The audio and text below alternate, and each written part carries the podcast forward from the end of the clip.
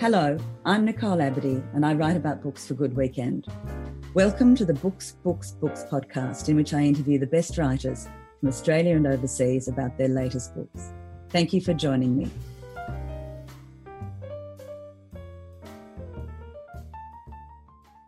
Today, it's an enormous privilege for me to welcome Professor Joyce Carol Oates, one of America's greatest living writers, to Books, Books, Books.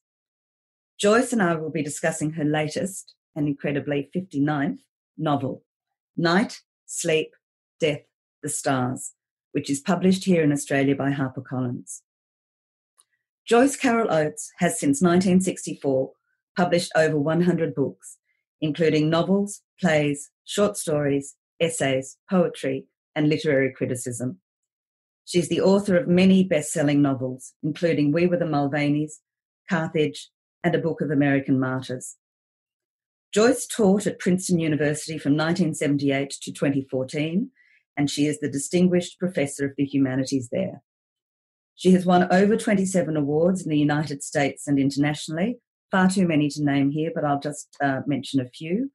The National Humanities Medal for her contributions to American letters, that was presented by President Obama in twenty eleven.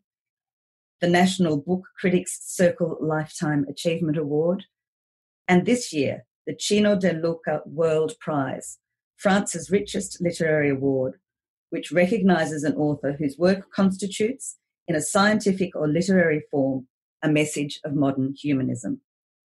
Joyce has her own scholarly journal named after her, called Bearing Witness, Joyce Carol Oates' Studies.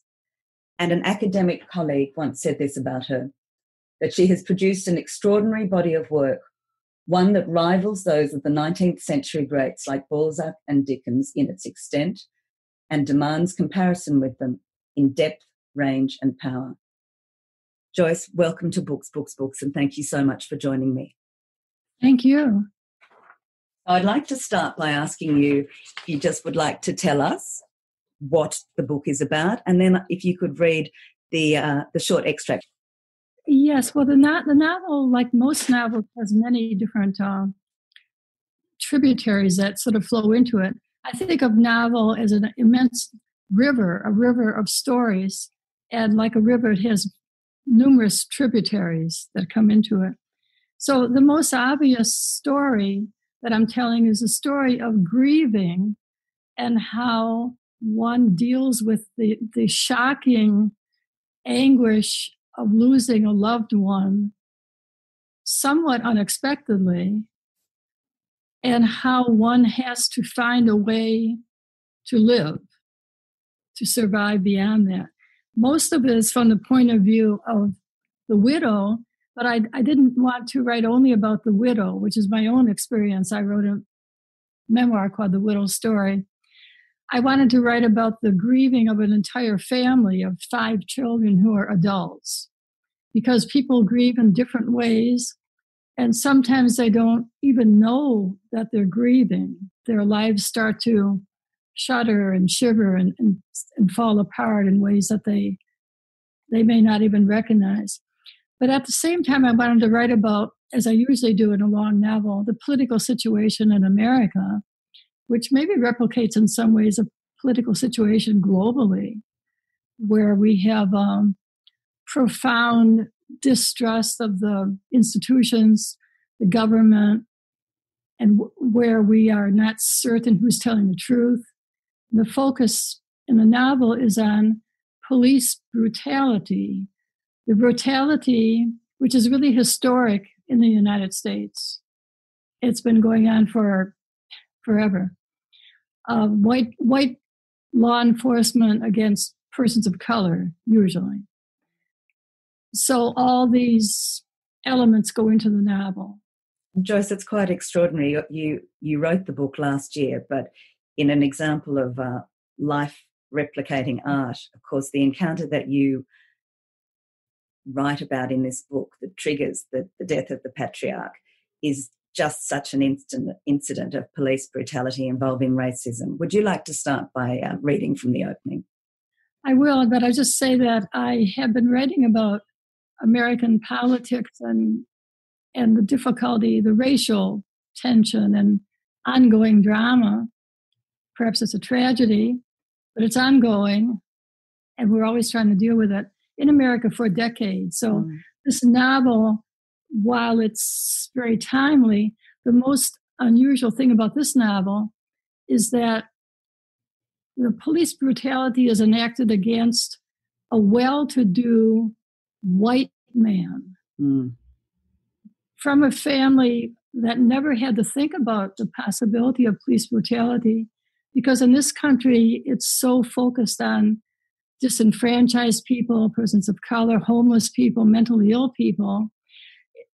If you're of a certain economic level, you're you're kind of uh, oblivious of this. Mm. So that that was the unusual thing about this novel. Mm. And also to write about persons who are well-to-do rather than, as I, I often write about, people who are from the working class or they have economic stress in their lives. These people are very well-to-do. But, you know, being well-to-do doesn't make grief any easier. Prologue. Why? Because he'd seen something he had reason to believe was wrong, and it was within his power, or at any rate, it was his moral obligation to rectify it or to make that effort. Where? Returning home on the Hennecott expressway at approximately three fifteen of that day, just beyond the grimy and graffiti-defaced overpass at Pitcairn Boulevard, where in the early nineteen seventies, a ten-foot chain-link fence had been erected when high school-age youths had thrown heavy rocks down upon motorists bound for the northern suburbs. From where? A luncheon meeting of the trustees of the Hammond Township Public Library at the downtown Central Library, which John Earl McLaren, at that time mayor of Hammond, New York, had helped to rebuild in the mid nineteen nineties with a capital campaign of several million dollars. Since then, John Earl Whitey had not missed a meeting of the trustees in fifteen years. Driving his vehicle, a new model Toyota Highlander, in the right lane of the three-lane highway at a speed neither above nor below the fifty-five mile per hour limit. This caution in the light of his having consumed just one glass of wine at the luncheon, though John Earl did not seriously believe that he was driving under the influence of alcohol or that his driving, perceived by any neutral observer, might be so interpreted. Seeing then, just before the exit at Meridian Parkway, which would have had him home safely in the house on Old Farm Road, in which he lived so happily with his dear wife for most of his adult life, within twenty minutes, a Hammond police cruiser parked at the side of the road with its red lights flashing, and another vehicle parked close by, two uniformed police officers, officers pulling a young, male, dark-skinned individual from his car, shouting into his face and slamming him repeatedly against the hood of the car. Slowing his vehicle to get a better look, and shocked at what he seemed to be seeing, now braking, daring to stop just beyond the police cruiser, John Earl climbed out of his vehicle to approach the officers, who were continuing their manhandling of the dark-skinned young man, though it was clear to John Earl that the young man was not resisting them, unless you called trying to shield his face and head from their blows resisting. Boldly calling out, "Stop, officers, what are you doing?" Brazen, seeming fearless, summoning something of his old mayoral authority in this new century. In this uncharted place, a scrubby inner city Hammond in which a stricter and harsher police presence prevailed, little known even to white citizens as knowledgeable as John Earl McLaren. And there followed an excited exchange, which John Earl would not recall afterward, as he would but vaguely recall that the dark-skinned man was of slender build, very frightened, not an African-American, but seemingly a young Indian, in a suit, white shirt torn and bloody, splattered, white wire-rimmed glasses knocked from his face. So that's the very beginning of the novel. And this action, which is either courageous or foolhardy, depending upon how you want to judge it, is a precipitating factor for the whole novel. So what happens when he stops to try to assist this man and to tell the police to stop beating him, essentially? How do they respond to that, Joyce? Well, just as they probably would if anyone, if any one of us dared to do that, they turned on him and they they beat him and tased, they tasered him in his chest. So he basically is, uh, from this point onward in the novel, he's incapacitated. He really never, he never regains his health again. Uh, I mean, I won't go into the plot, but by doing, making this gesture, which he felt was more morally obligatory, he basically precipitates the tragedy of the novel. Joyce, you've long written about social injustice of one kind or another, but in, in the relation to this particular novel, it was an unpleasant encounter that you yourself had with a policeman which prompted you to want to write about police brutality. Could you tell us what happened to you? Well, I've actually had more than one unpleasant experience. So um, I'll start with the one that happened first.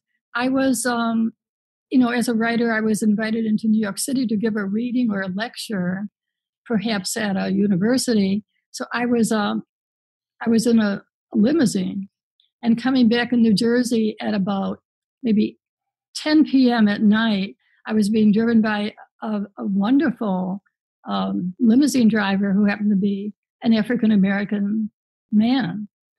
And he had a, you know, uniform, and he was driving very well. And the car was quite solid, and it was a very, very, I mean, it was a very stately car. So we were on the New Jersey turnpike, and two state police, uh, state troopers pulled him over. They saw that he was a black man, obviously. And for about about an hour, they were harassing him. They took him out of the car. They asked, they shouted at him and asked him the same things over and over again. Show your I D. Let me see your license, your your New Jersey license and car registration. It was so shocking, like something on television, like something in a really bad movie. You know, the, the white officers harassing this black man. They ignored me. And they took him out on a highway shoulder. And I really think if he hadn't been very careful and docile and polite, I really think they would have injured him. They could possibly have killed him. And he hadn't really, he hadn't done anything wrong. They, mm. I think they always can find something. They can always say, well, you were weaving or you changed lanes. Mm. It's very hard to disprove the police. So I called my husband at that time and I reported this to him. I said, I don't know when I'll get home. They're just harassing this man. Finally, they gave up, and I mean, finally, they just took mer- had mercy on him, maybe, or I don't know. They let him go. So we just drove home, and it was so awful to be a white person and to know that a person of color had been so terribly uh, harassed just because of the color of his skin. So that that was very upsetting to me. It stayed with me for a long time. So I don't have to go into any other examples of, I had one or two other examples of police misconduct, as it's called. Joyce, it's a big book and there's so much we could talk about, but I'd like to narrow it down to four topics, if that's okay. Let's talk a little bit about this family, the two adults, Whitey, as he's known because of his white hair, and his wife of forty years, Jessalyn. Whitey's sixty-seven, Jessalyn's sixty-one, and they've got uh, five adult children. So let's start first of all with Whitey. He's clearly the patriarch, and we see him really mainly through the eyes of his family. That's how we learn what kind of a man he is. We can see that he's very much larger than life. What do we know about him and his background, and what kind of a husband is he to Jessalyn? Well, those are very good questions. I was trying to present a really a realistic family with a lot of uh, nuances, you know, and, and details, and even contradictions in a personality.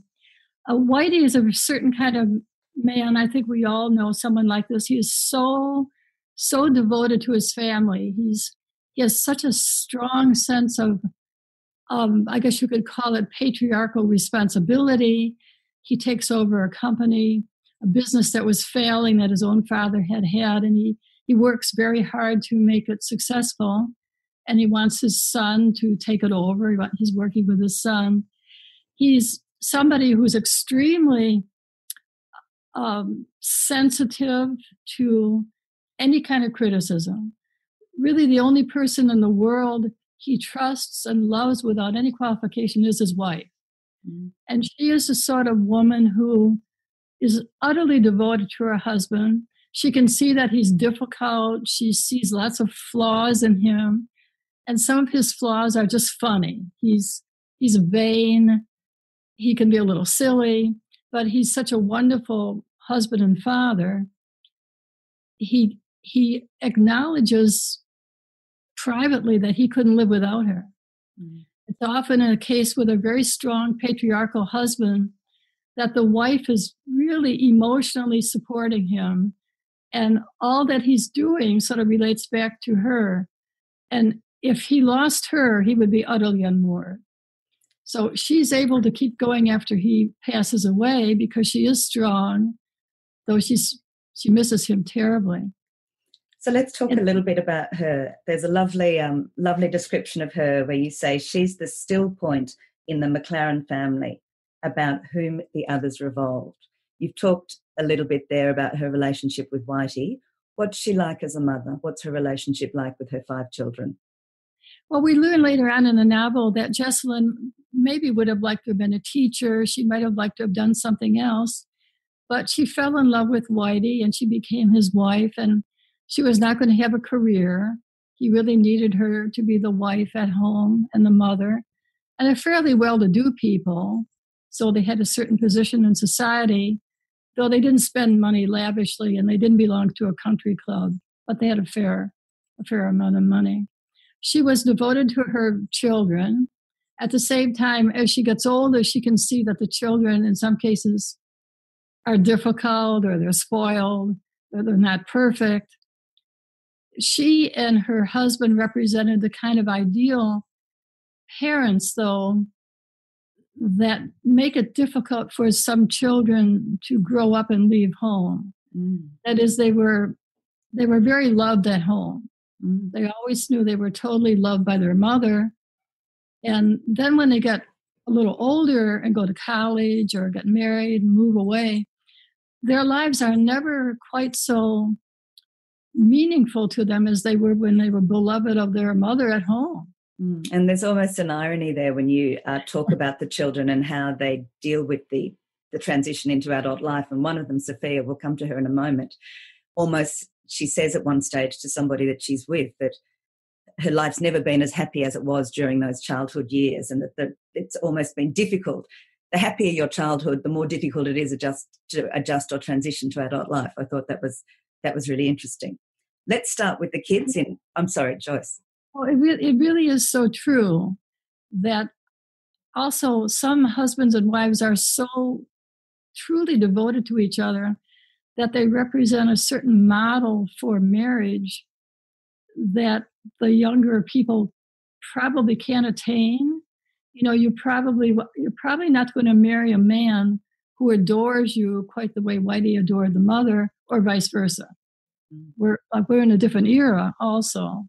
So it's kind of ironic to have a really happy family life. And I did want, not that they're always happy. I mean, they squabble and they have all lots of problems. But overall, they're such a unified family and they really love one another. It's difficult to move on into your own flawed life.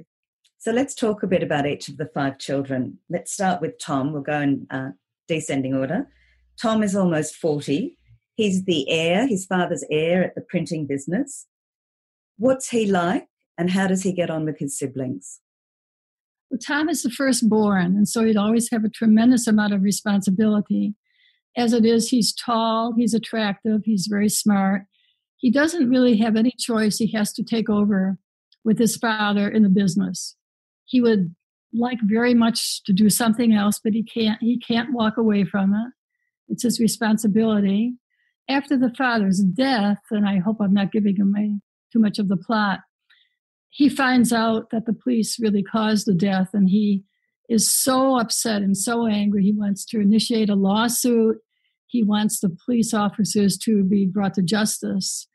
And so much of the novel is taken up with his his growing frustration and his feeling of loyalty for his father. At the same time, now that his father is gone from his life, a lot of the meaning, meaning has drained out of his life. Let's talk about Beverly, the oldest daughter. She's thirty-six. Tell us a bit about her, Joyce. Beverly is the most conventional of the of the siblings. She got married soon after a college, I guess. She she was quite young, probably in her early twenties when she got married. She was pregnant and she got married fairly quickly, and she's become a, a wife and mother. She's somewhat jealous of her younger sisters who both have careers, and she feels edgy and and envious of women who are maybe not so defined by husband and children. So she sort of emulates her mother, but she feels also that she doesn't have a husband who loves her the way her father loved her mother. She understands that her husband is maybe sexually restless and maybe bored with her, and so she's very frustrated about that. We also see in the opening scene, she's the first of the siblings that we really see, that she's got quite a hard heart, or at least she does in relation to her brother Virgil, who we'll come to talk about in a moment. In that opening scene, which I think was very powerful, we see her hiding. She sees that Virgil's coming to ring the doorbell. She knows that he doesn't visit very often. So you would think she she would know that it must be important. But we see her hiding from him because she doesn't want to see him. What does that tell us about her and her relationship with Virgil, who we'll come to discuss in a moment? Well, as I said, she's sort of, she's sort of jealous about her siblings. She feels that the father and perhaps the mother love them or cherish them in ways that they don't her. She feels very taken for granted. Her children are teenage children, and they're kind of mean and sarcastic to her. Not that they don't love her, but the, the kind of children who say, "Oh, mom, oh, mom, come on." And then her husband is is sort of interested in younger women. Her her younger brother, Virgil, is an artist and a sculptor, and he never graduated from college. He doesn't really have a full-time job. He's somebody whom their mother has always loved. And the mother loves all the children without qualification. So if you're a child who feels that she's been a very good child, you sort of resent a sibling who hasn't quite done as much as you have. Let's talk now about Lorraine. She's thirty-four. At one point, she's described as witty and sardonic, and she is a school principal. What's Lorraine like, and how does she get on with Bev? What's their relationship like? I had the most fun writing about Lorraine. She is so awful. She behaves in a way that is astonishing, but she does everything in secret. She's very, very paranoid about her, the, the teachers in her, in her school. She's the principal, so she's hired a lot of them. But she feels that her authority can't be questioned. She's extremely defensive and sensitive. And now that her father has died, he was the one who really admired her. He always thought she was the smartest of all the children. He liked that she was a high school principal at a relatively young age. So his admiration for her was something that kept her going. She's not married, and she doesn't have a, a man friend. She doesn't have a love interest. She doesn't even, even have very many any friends. So now that the father's gone, she's just been knocked sort of knocked off, off balance. And you say about her at one stage that she felt like an only child as she was growing up, that she identified so much with her parents, and that she saw herself as the smartest, and she she really thought of herself as her father's favourite, and that's a big part of her identity as well. Yes. Let's talk now a little bit about Virgil. You, you mentioned him before. So he's thirty-one, and he's like this beautiful bohemian dreamer, really, isn't he? As a child, he was very dreamy. He composed poetry and music, and he never understood, and this is a very, very sad strain of the book, I think, he never understood why his father and his older brother didn't like him. He had a very troubled relationship, didn't he, with Whitey? So we've talked about him as being such a great father, but he's not a great father to Virgil at all. What's he like with Virgil as a father? Well, the father is made uneasy by Virgil because Virgil doesn't play the role of what you would call a, a masculine person. He's not eager to get married. He doesn't seem to have any women friends. He's probably what we call, it's this is an awful word, but effeminate. Uh, Whitey would see in him this uneasiness of some heterosexual males for a male who might be who might be gay.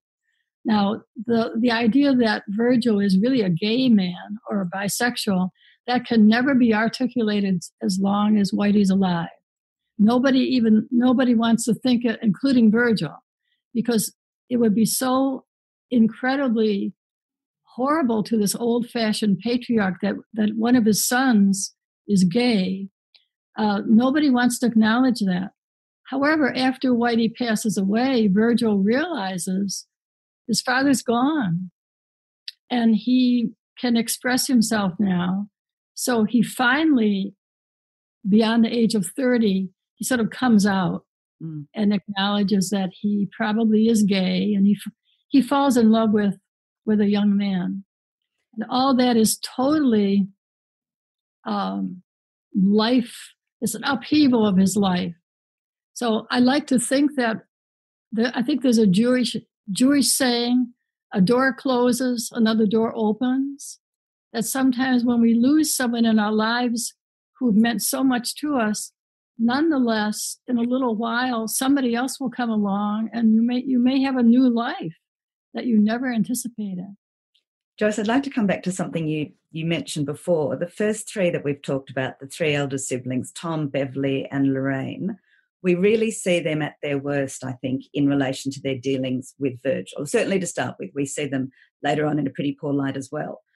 Um, they are, it seems to me, three very unlikable characters, and I wondered how much fun you did have writing all of those three and the, the machinations between them.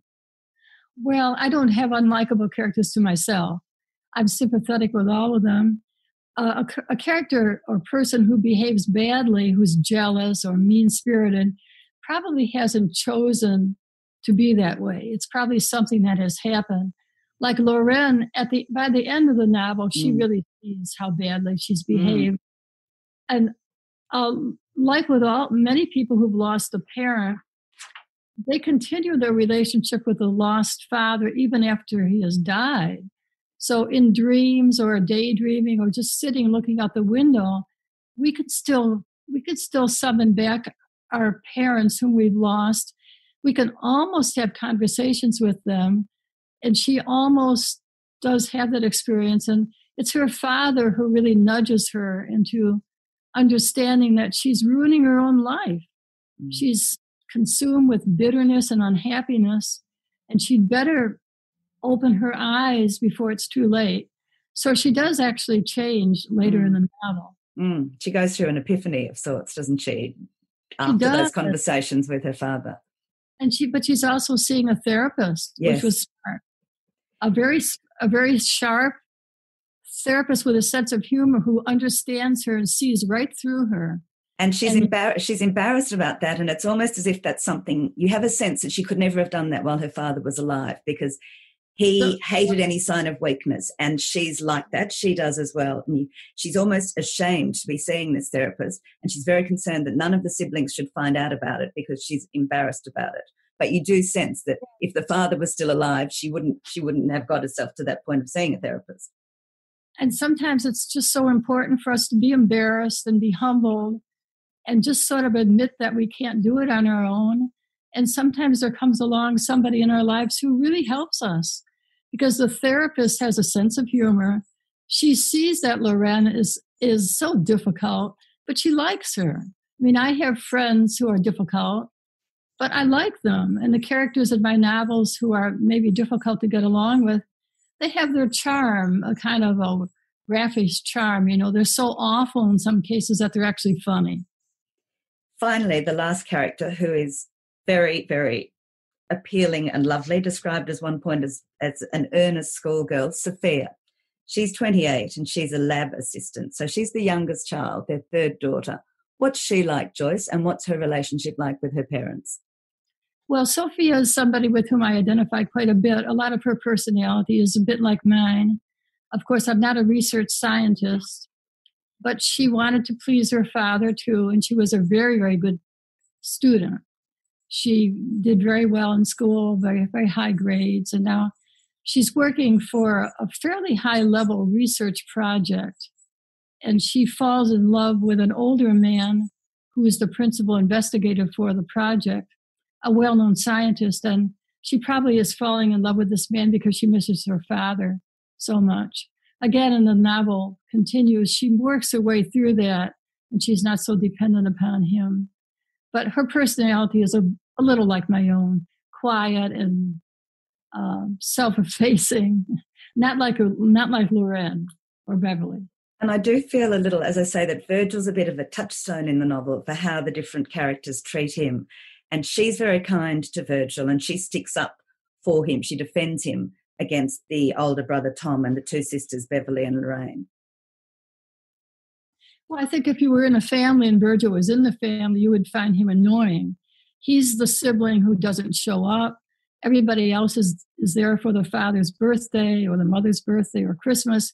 He just doesn't show up, and he doesn't apologize, or he comes like ten hours late, you know, but everybody, but the mother forgives him, and the mother's lending him or even giving him money secretly.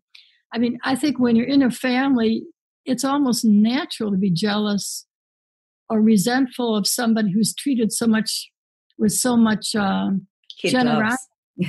Well, you feel that I've been a good, I have been a good girl, what Beverly thinks. Yeah. I'm the one who takes care of my mother, and I, I have have her to dinner. And Virgil does nothing, but, but she seems to love Virgil more.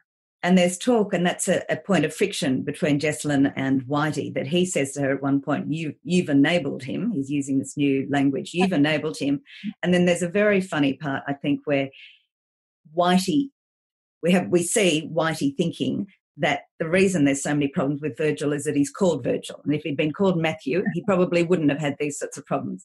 But Whitey's given in to Jessalyn and allowed him to be called Virgil. And then Whitey really... Um, regrets that and thinks that if he'd had a more conventional name, he might have been a more conventional person.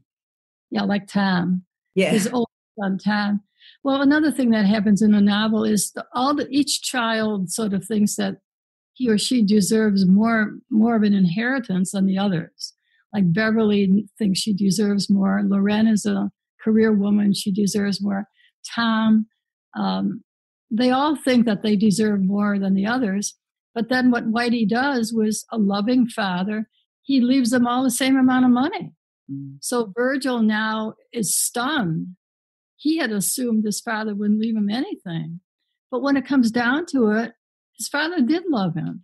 His father was exasperated with him, but he never he never stopped loving him. And I think that's true in many families. The love is just very strong, but there can be criticism and disappointment. But yet, in the long run, the, the parents love them. Let's talk now about grief and the impact of grief upon the family unit as a whole and on the individual members of the family. And I want to talk specifically about Jessalyn, the widow. We mentioned that Lorraine started seeing a therapist, and at one point she says to her therapist, Doctor Foote, "It's been a nightmare since Daddy died. The family is broken into pieces like the Big Bang, flying away from each other, flying away from one another at the speed of light." And that's really what happens, isn't it? It's almost, there's a sense that, that with some of the children, losing their father almost brings out the worst in them, brings out very unattractive aspects of their personality. But some of the younger ones, with Virgil and Sophia, it is liberating in a way. You mentioned with Virgil that he's, he's able to um, come out as homosexual. So let's talk a little bit about that, the impact on the children of the loss of their father. Yes, I, th- I think that the um, surprise when, when you're an older person, meaning not a child, when when you lose your parents, you experience changes in your own personality that you wouldn't have thought would happen because you feel you're an adult. And so these adult children, or three of them anyway, not, not all of them, but three of them, they are so upset when their mother doesn't behave in a way they think she should be.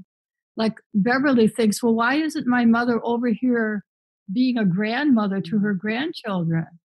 And why isn't she babysitting and, you know, and doing these things that I think she should do? And then when Jessalyn begins to see a man, they are horrified. They think it's obscene, and they, they can hardly deal with the fact that their mother might have emotions and my mother might have some human wish to for for human intimacy. You know, even though her husband died and she loved him tremendously, as the months go by, she's lonely and she she needs other company. So the older children go into a panic. They're terrified that their mother will suddenly get married again. And I think this is something that's very general in situations like this. I don't think it's unnatural for the children to be so upset. And in my novel, it's somewhat comic. They start really, really uh, hmm. conspiring with one another on the telephone, and they're so upset about their mother. But when we look at Jess- Jessalyn, we see that she's she's surviving. She's living one day at a time, and she doesn't have to live up to what her children think she should be doing. So you paint a very, very vivid picture. Picture. I know you've written about a widow's grief before in, in a memoir.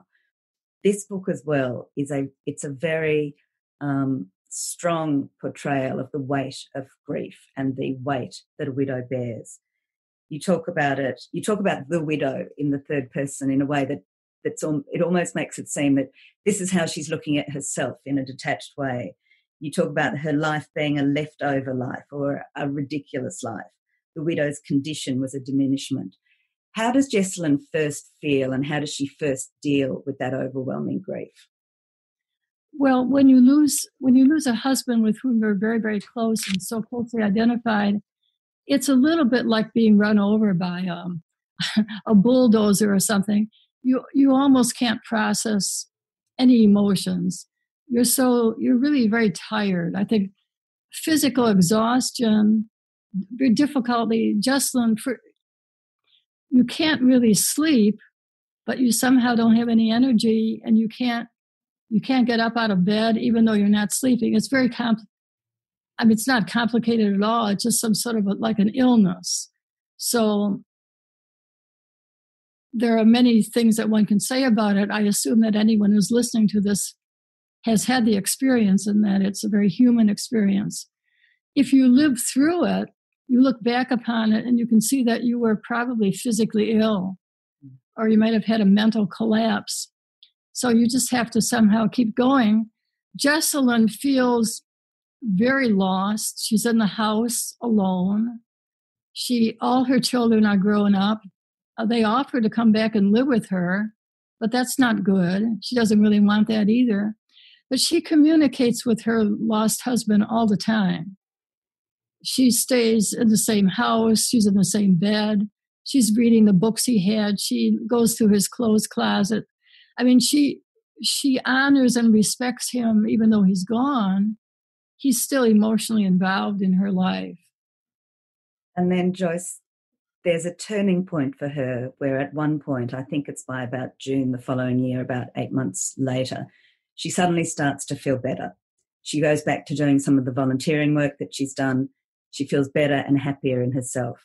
And at this point, a cat enters her life. Could you tell us a little bit about that cat? Oh, I think grief comes in waves and goes in waves. And so you do have a time when you feel suddenly better, but that actually doesn't last, and you can have a real relapse. But anyway, Jessalyn is in this house, which is basically the house I'm in right now. And I'm all alone in this house. Uh, one day, a, a feral tomcat comes to the comes to the back door, and the cat is uh, a mangy cat missing one eye, and he's a very rough cat. He's not a loving, tender pussycat that people would like to pet. He's actually difficult. So he's sort of like a residue of of Whitey, whom she has lost, and just the wildness of of grief. So instead of chasing the cat away, Jessalyn feeds him, and she even com- lets him come into the house. And he's a bossy cat, and he will even nip her and scratch her a little if she doesn't feed him quite right. And so she's sort of allowing this wildness to come into her life because it's the next thing that's happening to her. When she takes the cat to the vet, the vet says, well, why don't we can just put this cat down and give you a nice cat, a kitten. And Jessalyn thinks, but I don't want a nice cat. I want the cat who came to my back door. So that's a nice segue into Hugo, who you've mentioned before. We won't talk too much about what happens between them, but she meets a man called Hugo.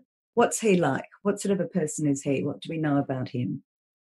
Hugo is a person who is a little mysterious to us at first, and we got to know him a little bit, and we find out that he too has a has a loss in his life. His his son has died. He doesn't talk about himself much at all. He's a photographer, and he's very active in an organization that, that I'm I'm active in. It's called the Centurion Ministry in the United States, and it's a it's a, a charitable organization that provides money for the defense and the um, examination of individuals wrongly incarcerated. Most of them are persons of color. Most of them are black men. Some of them have been sentenced to death, and many of them have been sentenced to life in prison for crimes they didn't commit. And so it costs on the average over three hundred thousand dollars to investigate. Um, the Centurion Ministry hires lawyers to look into these cases. I mean, I won't go into the de- details, but Hugo is active in that organization, which is based on my own um, activity with this organization, a wonderful organization. And what does Hugo look like? What's his what's his ethnic background? And we'll come to why that's important. Hugo looks just like somebody whom I know. He's very he's very proud of himself. He's sort of has perfect posture. He's about fifty-seven, just a little bit younger than Jessalyn.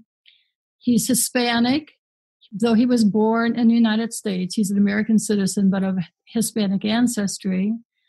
He's Um, like a nineteen sixties rebel. He was anti-Vietnam War. He belongs to what you call a counterculture. He's a he's not in the establishment.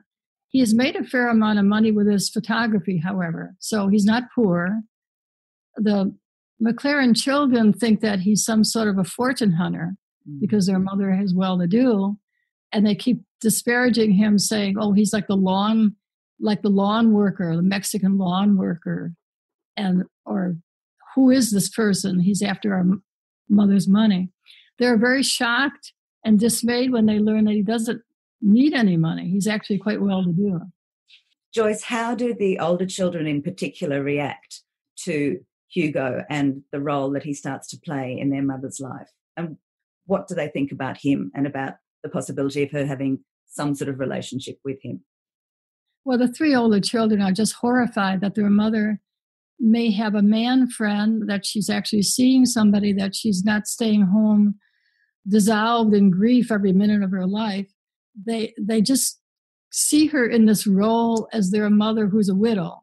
They cannot grasp that she might have uh, yearnings and emotional uh, desires of her own.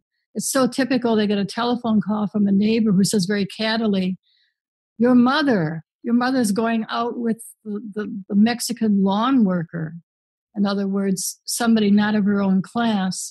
And of course, they're very upset by this. But I meant it, I also meant it to be somewhat funny. Mm. There are a lot of comic uh, conversations that the older sisters have. Well, in America, people get can get along quite well until there's some clash of territory or some clash of, of wills.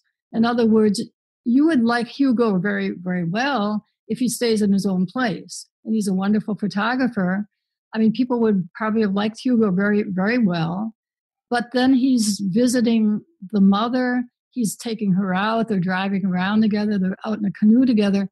He has overstepped this boundary. And so the racism that maybe didn't even seem to exist starts bubbling up. And we say this in the United States all the time. We had a, a certain feeling about race in two thousand eight. And then President Obama was elected, one of the very best presidents America's ever had, but a backlash set in because he was black.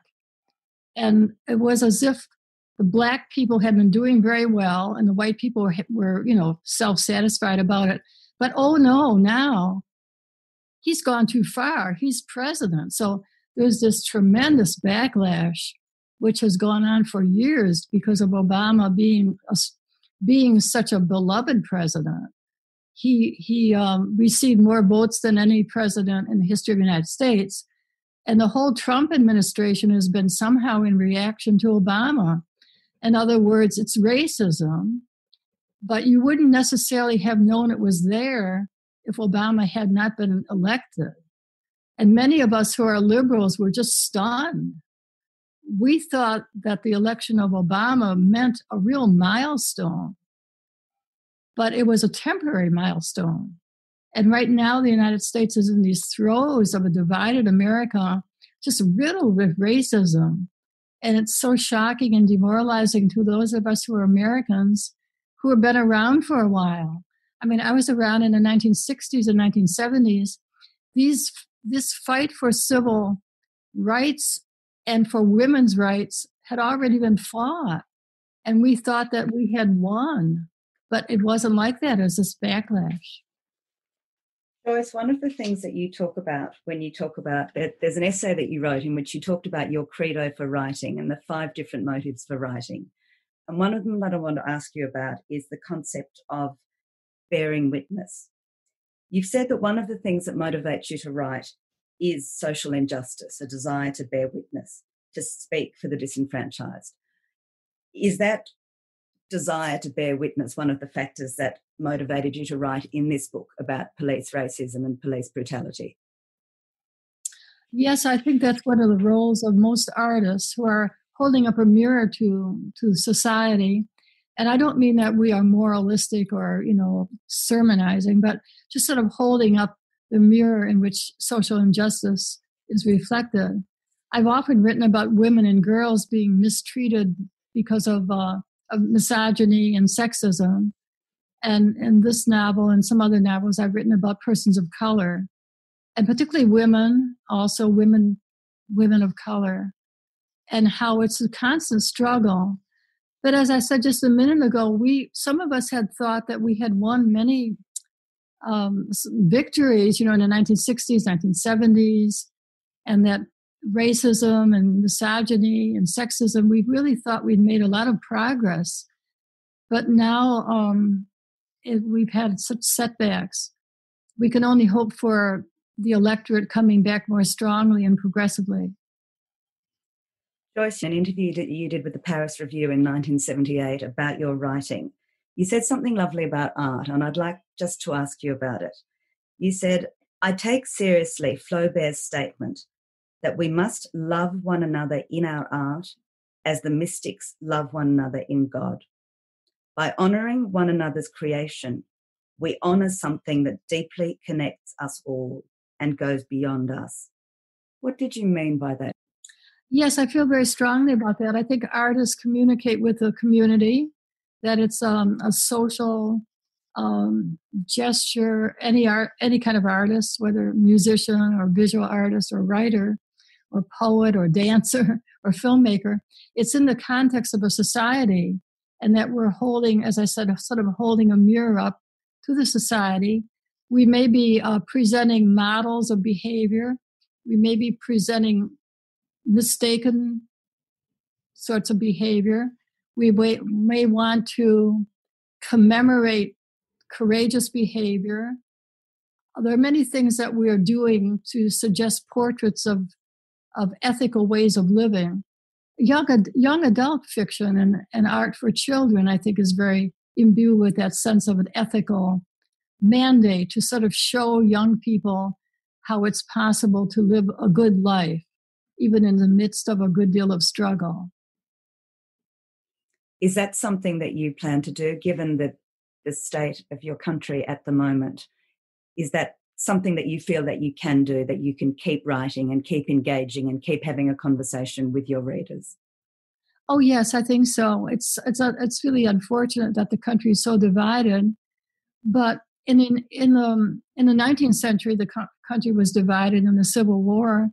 And our great poet, Walt Whitman, was writing, and our other great poet, Emily Dickinson, were both writing, and their, their work really has endured.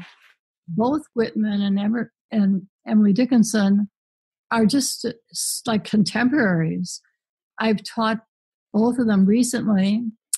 I taught a course at Princeton called The American Dream, where we examine all aspects of the American dream, and we spent a long time on Walt Whitman. So that's a good example of work that's very intense and, and uplifting and powerful, that has outlived the divisions of the of that era. Joyce, the title of the book, of course, comes from a Walt Whitman poem called A Clear Midnight, which is also the epitaph to the book. I read that that was your favourite Walt Whitman poem. Could you tell us a little bit about what it's about and why you chose the line from that poem as the title for your novel? May I read, may I read the novel? Please. Poem?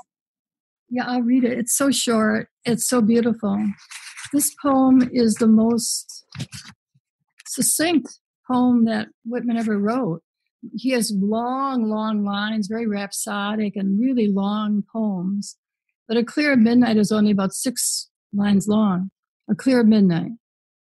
This is thy hour, O soul, thy free flight into the wordless, away from books, away from art, the day erased, the lesson done, thee fully forth emerging, silent gazing, pondering the themes thou lovest best, night, sleep, death, and the stars. In other words, the poet is addressing his own soul. He's all alone. It's midnight. He's not standing in front of a big audience. He's all alone, and he's thinking quietly about the meaning of life, his own solitary nature, and I just feel it reaches out so beautifully to all of us. Night, sleep, death, the stars. We all have to have the experiences that Jocelyn has. We we all have to fall in love, and then we have to lose the person we love. And there's really no no other way of living. That's what it means to be human. Joyce, thank you so very much for talking to me here today on Books, Books, Books. It's been an absolute privilege to talk to you about your wonderful book. I wish you all the very best of luck with it. I wish you the very best of luck with your country and with the problems that you're dealing with there. And uh, just, I can't thank you enough for appearing today. It was lovely to converse with you. Thank you so much. Thank you for listening to Books, Books, Books. If you liked what you heard in this episode, please go to my website, nicole abadee dot com dot a u, to listen to all the episodes and find out more about the podcast. You can also find me, Nicole Abadee, on Facebook, Instagram and Twitter, and look for my reviews in Good Weekend. You can subscribe to Books, Books, Books at Apple Podcasts, Spotify, Google and all the usual places. Since it's a new podcast, it would be lovely if you could go to any of these platforms and give Books, Books, Books a rating or review. Thank you. I look forward to talking books with you again soon.